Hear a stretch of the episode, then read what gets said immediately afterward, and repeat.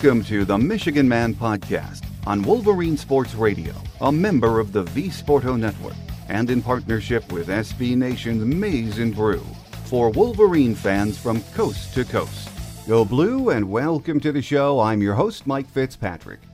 Joining me in just a moment will be editor John Borton from the Wolverine to discuss National Signing Day, Peach Bowl prep, and much more. First, a few news and notes to get us started, though. The early signing day is tomorrow, Wednesday. As of now, Michigan is putting together a very nice class. Will it be top 10, or will it even be finished as of tomorrow? With two commitment days, the next being in February, it really is anyone's guess. These signing days get crazy, and you never know what you've got until they sign on the dotted line. At any rate, we'll let the dust settle and get Steve Lorenz on next week to share his thoughts. We did get a flip over the weekend. Four star Anthony Solomon from Fort Lauderdale decided not to commit to Miami and gave us his verbal. He is a 6 foot, 190 pound outside linebacker. He, of course, will need to bulk up, but is a very talented player. Another Solomon was in the news Monday. Aubrey Solomon was granted permission to talk to other schools. He has not officially left the program, but it sounds like, for whatever reason, he is looking to transfer. Even though Peach Bowl prep week is underway and Michigan will be leaving for Florida this weekend, there doesn't seem to be much excitement for the game or the opponent with the fan base. It has been a very low key couple of weeks leading up to the bowl game. That doesn't mean this is not a big game. It is. We want to finish with 11 wins and, most importantly, head into winter conditioning on a positive note. Losing your bowl game can make for a very long winter. Editor John Borton from the Wolverine joins me next to discuss that and more here on the Michigan Man on Wolverine Sports Radio, a member of the V Sporto Network, and in partnership with SB Nation's Maize and Brew.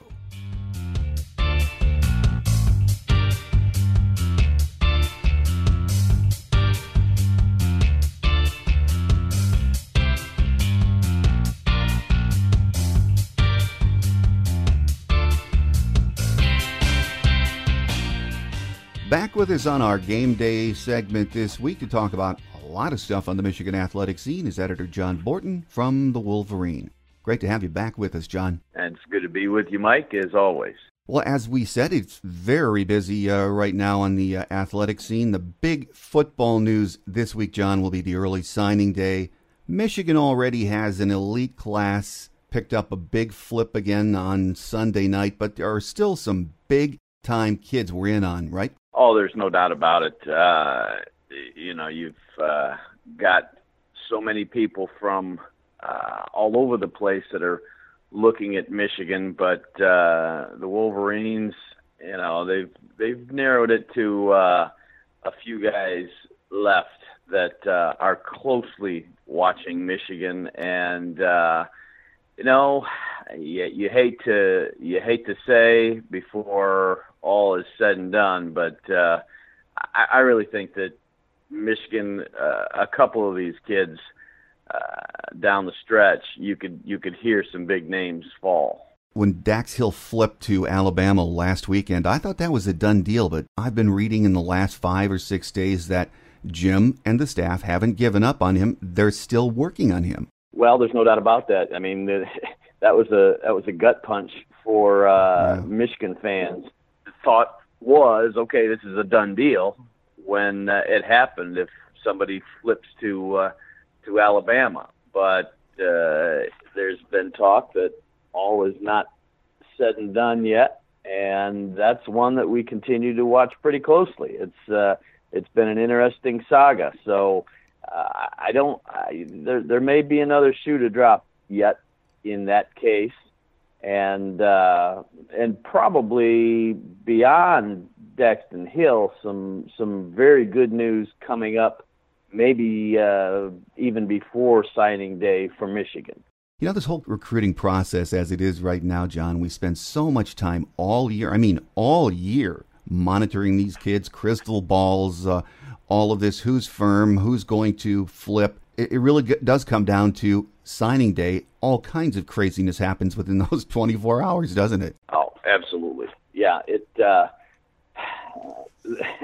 you know, with the with the uh, signing day in February, that was that was one thing.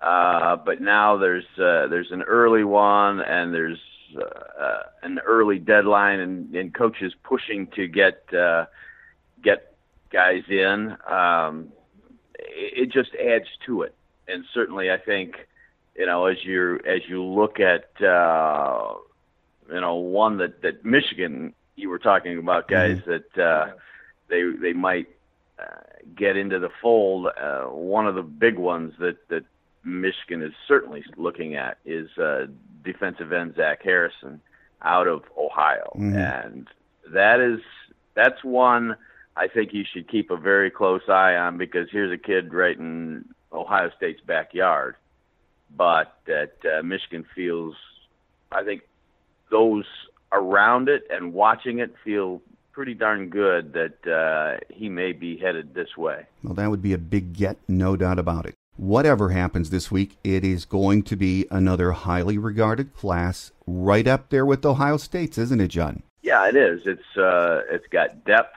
It's got uh, a lot of top end talent. It, they're meeting in a whole lot of needs here, and I, I, I think that uh, one thing that that doesn't get mentioned enough when you're talking about a recruiting class and what the, the recruiting classes that Jim Harbaugh has put together. Yes, he's put in uh, brought in guys like Devin Bush and Rashan Gary and and really big big names. But look at some of the other guys that have become very big contributors that weren't necessarily the the five star or people that everybody was talking about uh, necessarily, and uh, and you come up with some some people that have really really contributed to Michigan football this mm-hmm. year, mm-hmm. and I think those are the guys. Those are some of the guys that that really intrigue me because. Uh, they become they they become very very big parts of your roster.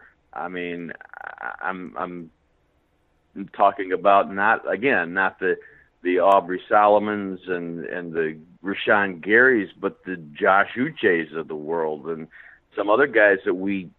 It's like okay, uh, who you know, uh, what's this guy going to do? Ronnie Bell is a great example. He yeah. was uh, he was no big star guy, and yet he steps up as a freshman wide receiver and and starts delivering right away. So I'm I'm anxious to see some of these guys in the class that develop uh, that not everybody uh, immediately is finds as some job dropping addition. You know, when we look at this whole recruiting process, Ohio State has recruited at just a, an extremely high level under Urban Meyer. But Michigan, under Jim Harbaugh, very, very good too. Do you think the talent gap between the two teams is closing or that far apart right now, John? Tough to say it's closing when Ohio State has had higher rated recruiting classes mm-hmm. For the most part. They have recruited, under Urban Meyer, they recruited extremely, extremely well. It's to be determined, a couple things. To be determined how they're going to recruit in the days post Urban Meyer. Uh, certainly, they still have a lot to offer. They've been riding high.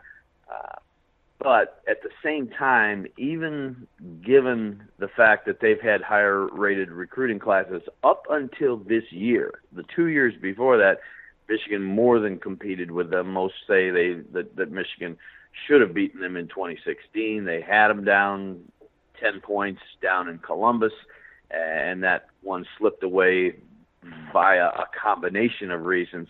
You know, Michigan can compete with this team. Uh, the 2018 game notwithstanding, that one it, it got away from them, and it was hugely disappointing. But at the same time, Michigan is going to have plenty of talent uh, to be able to compete with Ohio State.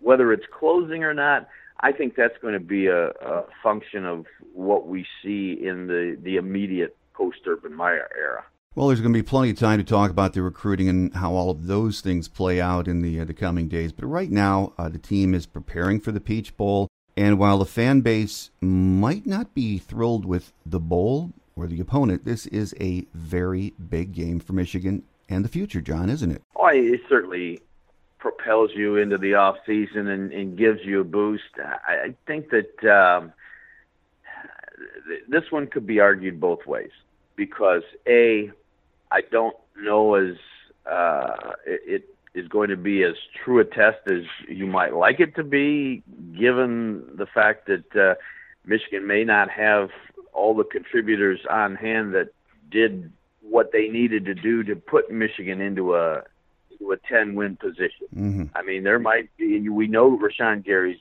sitting out. We may have uh, at least a couple more guys that, that do that that are pretty prominent players off this roster.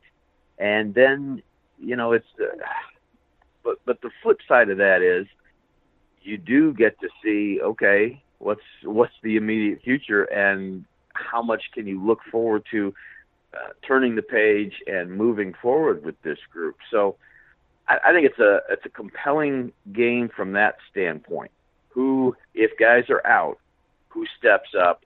How does this team react mentally to the the huge disappointment that was losing that Ohio State game in the fashion it did? Well, this Florida team uh, is under Dan Mullen now, who coached under Urban Meyer, and they like to do a lot of the same things Ohio State does in offense. They like running a lot of those crossing routes. This is not going to be easy, John. These guys are a pretty darn good and athletic team, aren't they? Oh yeah, there's no doubt about it. I mean, in some ways, uh, Michigan's owned Florida of late, but every team's different. And uh, you're talking about the the crossing routes, which were poisonous for Michigan in the Ohio State game. You got an inkling of that with uh, Indiana doing some of that, and then but then you substitute Ohio State talent for Indiana talent, and it's a whole different ballgame as we saw.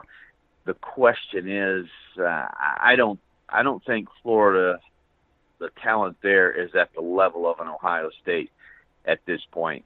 But scheme wise, you certainly uh, got burned in a big way by some of the things that uh, schematically Ohio State did.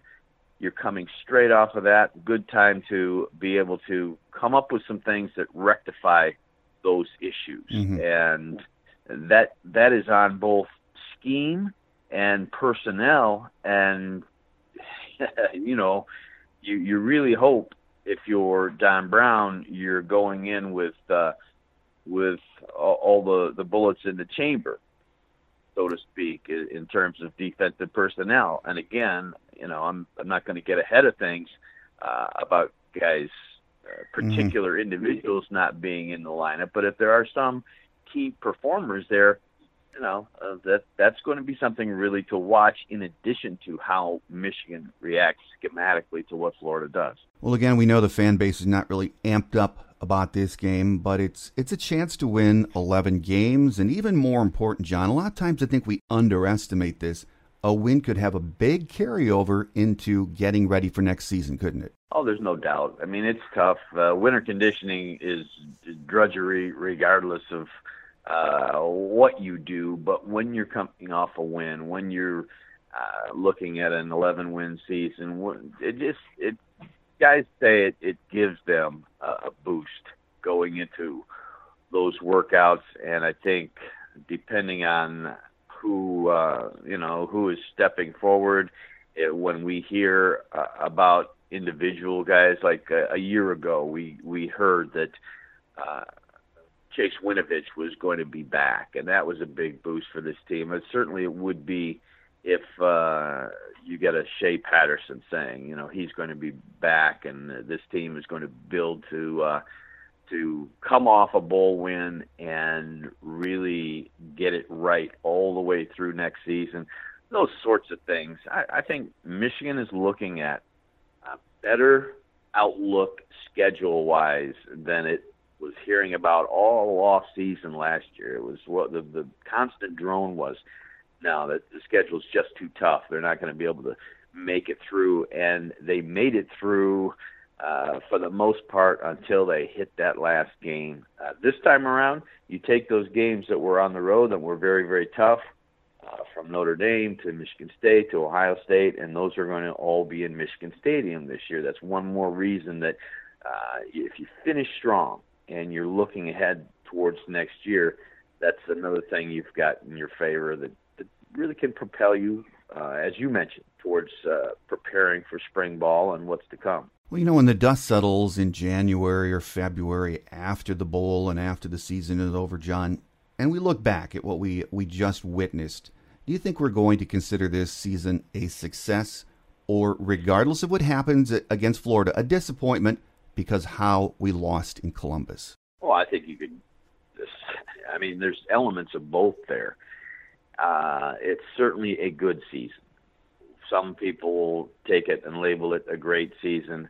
Uh, it, it's that's tough to say. Anytime you uh, you get uh, a battering like you absorbed in Columbus, and that's I, just the way it is for Michigan fans. You've got to be able to at least hold your own against the Buckeyes, and and to get a win in that game really can elevate any season to greatness. I would say it was successful, and there's there's so many. It, it certainly was. You had people saying before the, the season this could be a five or six win team with this schedule and all all this sort of thing, and that was way to the low side. But uh, if you go 11 wins on this year, and uh, you you swept the trio that people were saying were going to be huge trouble: Wisconsin, Michigan State, Penn State in the middle. You did a lot of things right. Very successful season in a lot of ways, and yet uh, you just this is a team that still hasn't gotten over the hump against Ohio State. That is a disappointment. There's no getting around that, uh, and especially the the feeling was this year, okay, Ohio State just uh, you know, they're playing these close games with Nebraska and Maryland and and and this is Michigan's best effort uh, that we've seen to date. This is the year. Well, it wasn't the year. And so that that leads people to to think, you know, that's that is a big disappointment. It's expectation so much plays into the feeling there, and that's that's where the disappointment comes from. Mm-hmm. Well, you know, John, uh, something I've noticed uh, increasingly over the last few years the the bowl committees, the NCAA, the the playoff committees all talk about uh, maintaining the integrity of the bowl structure. But since this season ended and all of the uh, the the bowls were awarded, I don't know if it's just me, but talking to fans, and I've heard this on BTN and ESPN, there just seems to be a real lack of interest across the border. Er, I shouldn't say a lack of interest, but teams losing interest in these bowl games. Do you think that is directly because of the playoff system? Oh, I do definitely. Yeah, because you've got um, three games that uh, just matter above all, and that's the semifinals and the finals. And I, you know, it's it's was predicted to hurt the Bulls. It has hurt the Bulls. I think it will continue to hurt the Bulls. And but that's the genie that's not going back in the bottle. I wrote recently in favor of an 18 playoff, mm-hmm. which I think would be the absolute ideal number. And in my mind, you could incorporate uh, either incorporate more bowls into that or have those early rounds at uh, at campus sites. And either way, uh, I think that uh, that would be a, boost. But I think now that you're in a playoff era, um, you're in a situation where you can't get around it. If you're a if you're a lower tier bowl, uh, you've got a, a tough time mm-hmm. selling the importance of of what you're doing. You know, some of these bowls, uh, I know there's, I think, 39 bowl games between now and the uh, the playoffs. But even last year, you watched some of these games. There was no one in the stands at some of these uh, lower tier bowl games. Yeah, yeah, and that's uh, you know, just the sheer number that you're talking about. Uh, you've got teams that uh, went seven and five during the regular season, and and uh, you know, the fans aren't going to plunk down a, a ton of money to go and travel and see some of this. Uh, and we've seen that played out. And you have, the influence of television is good and bad for football. You certainly have uh, a lot of money coming into the sport because of that, but you also have a situation where if uh, Joe Fan wants to save his cash, he could go and mm-hmm. and see any number of games in his living room on his big screen TV. And I know that's something that uh, many many athletic directors are very worried about, and uh, one of them is Warde Manuel for mm-hmm. the future of the sport. Not necessarily focused just on Michigan, but for the sport in general. Well, with us here on our game day segment this week is editor John Borton from the Wolverine. And John, there's a lot other than football to be excited about in the Michigan athletic scene. Coach John Beilein and his team off to an 11 and 0 start. What a very pleasant surprise, John. Oh, you want to talk about the the perfect tonic for Michigan fans who are very disappointed about that that football ending, all of a sudden you got a, a basketball team winning at Villanova and knocking off North Carolina and winning their first uh, two Big Ten games. Just a tremendous amount of excitement around basketball. You know, John Beilein's teams are going to be really, really good come February, mid-February, and and into March. But uh, this this team seems to have skipped a stage. Not that they're not uh, still learning and and all that. Uh, you, you see that in a little bit of a you know struggle against Western Michigan mm-hmm. or uh, the the occasional uh, game where they they have a tougher time. But I mean, this team is on a roll. It came out of the gate really winning at a high level, and something that stuck with me that Isaiah Livers said before the season, and he said people are underestimating what this trip to Spain did for us in terms of chemistry and getting a head start playing together. And I think that this is a Michigan team that benefited from that and really just came out to shoot playing at a very high level. And there's no reason that that shouldn't continue. Well, 11 to 0 right now in the next two weeks, Binghamton and the Air Force Academy, I believe. And then it gets real. Uh, the Big Ten, uh, Big Ten play resumes, I should say, with 18 games. And uh, looking at the conference and what we're seeing uh, in the uh, pre Big Ten season, John, uh, you are not going to be able to take a night off at home or on the road. The conference looks darn tough right now, doesn't it? Absolutely. I mean, you knew about Michigan State and everybody was talking about them coming in, and certainly uh, they are going to be very good, are very good, uh, but we're seeing other teams uh, like Wisconsin, like Indiana, like Ohio State that have gotten off to an extremely good start. And you're right; it's going to be a it's going to be a grind and going on the road to those places where uh, there is no love lost for the Wolverines. It's uh, it's going to be a grind. There's no doubt. And with the schedules the way they are, uh, any given stretch can be one of those deals where okay, there's a loss maybe to somebody that uh, you might expect to have a tough time with on the road in the Big Ten, and then there's somebody that uh, you come off of that and it it stays with you, and somebody gets you that everybody thinks, well, that shouldn't have happened, but it did, and so I think that uh, with this team, it's going to be versatile enough, and what it's got in its back pocket is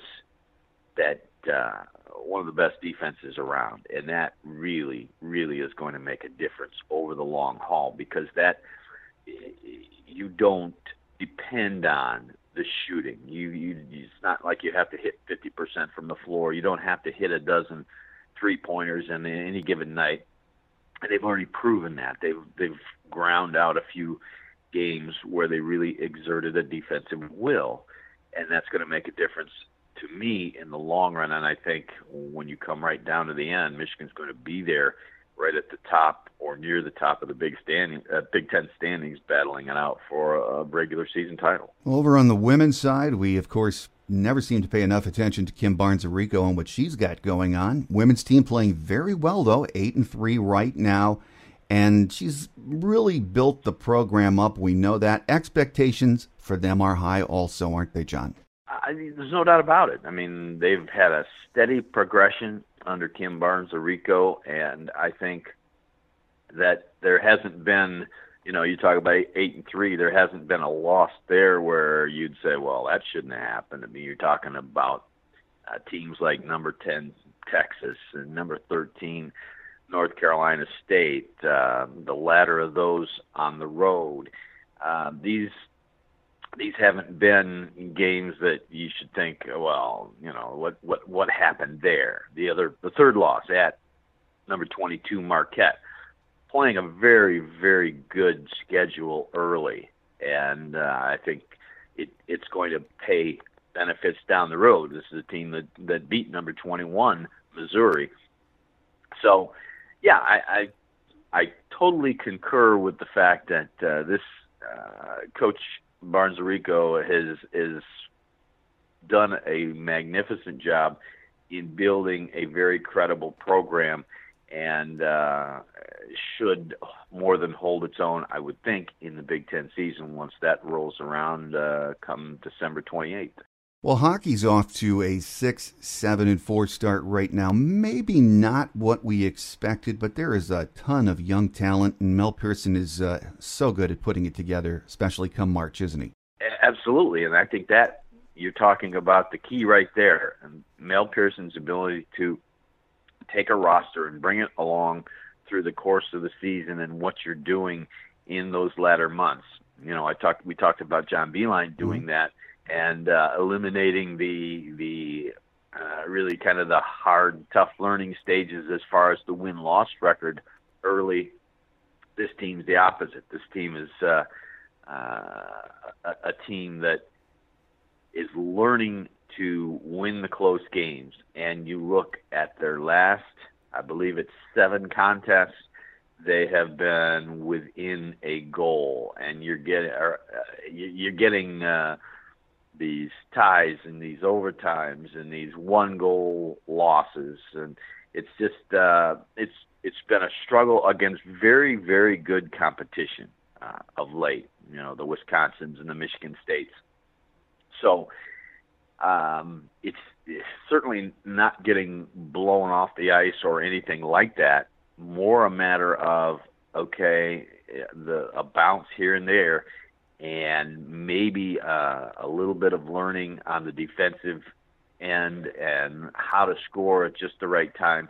I, I think that this team is going to be fine, and I think you're going to see uh, it take a jump and a, a and really steadily improve as well throughout the course of the year.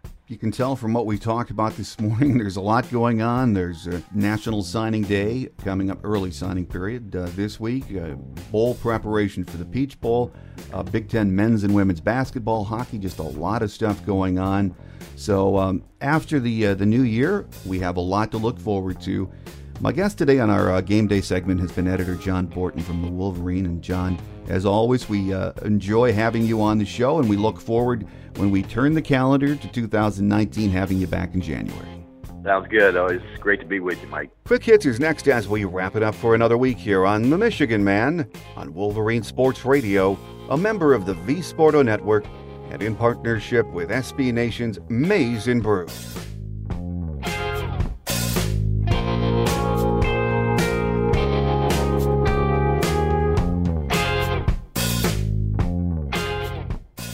On Quick Hits today, next week we'll have our Peach Bowl preview shows.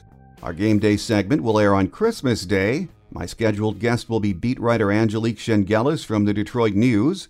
On Thursday, we hope to have beat writer Scott Carter from FloridaGators.com on our visitor segment. With the game a few days before New Year's Day and Christmas packed in there, everyone's schedule is pretty tight, but make sure you take some time from your busy holiday goings on to join us next week. I also hope to have a Michigan Man Extra sometime next week with Steve Lorenz from 24 7 Sports to get his thoughts on the early signing period and recruiting in general. It's going to be a busy winter on the Michigan athletics scene, so don't forget, I'll be here with you each week to talk football, Michigan hoops, and even hockey, and much more. For those of you who think we go away after football season, we don't. The show is weekly from January through April, and there will be a lot to talk about this winter and spring. There always is. That will do it for another show. Have a great Wolverine week, everyone. Make sure you come back next week for our Peach Bowl previews. Again, my scheduled guest on Tuesday's Michigan Game Day is beat writer Angelique Chengelis from the Detroit News. And on Thursday's Visitors Edition, Scott Carter from FloridaGators.com. I'm your host, Mike Fitzpatrick. Until then, take care, and as always, go blue.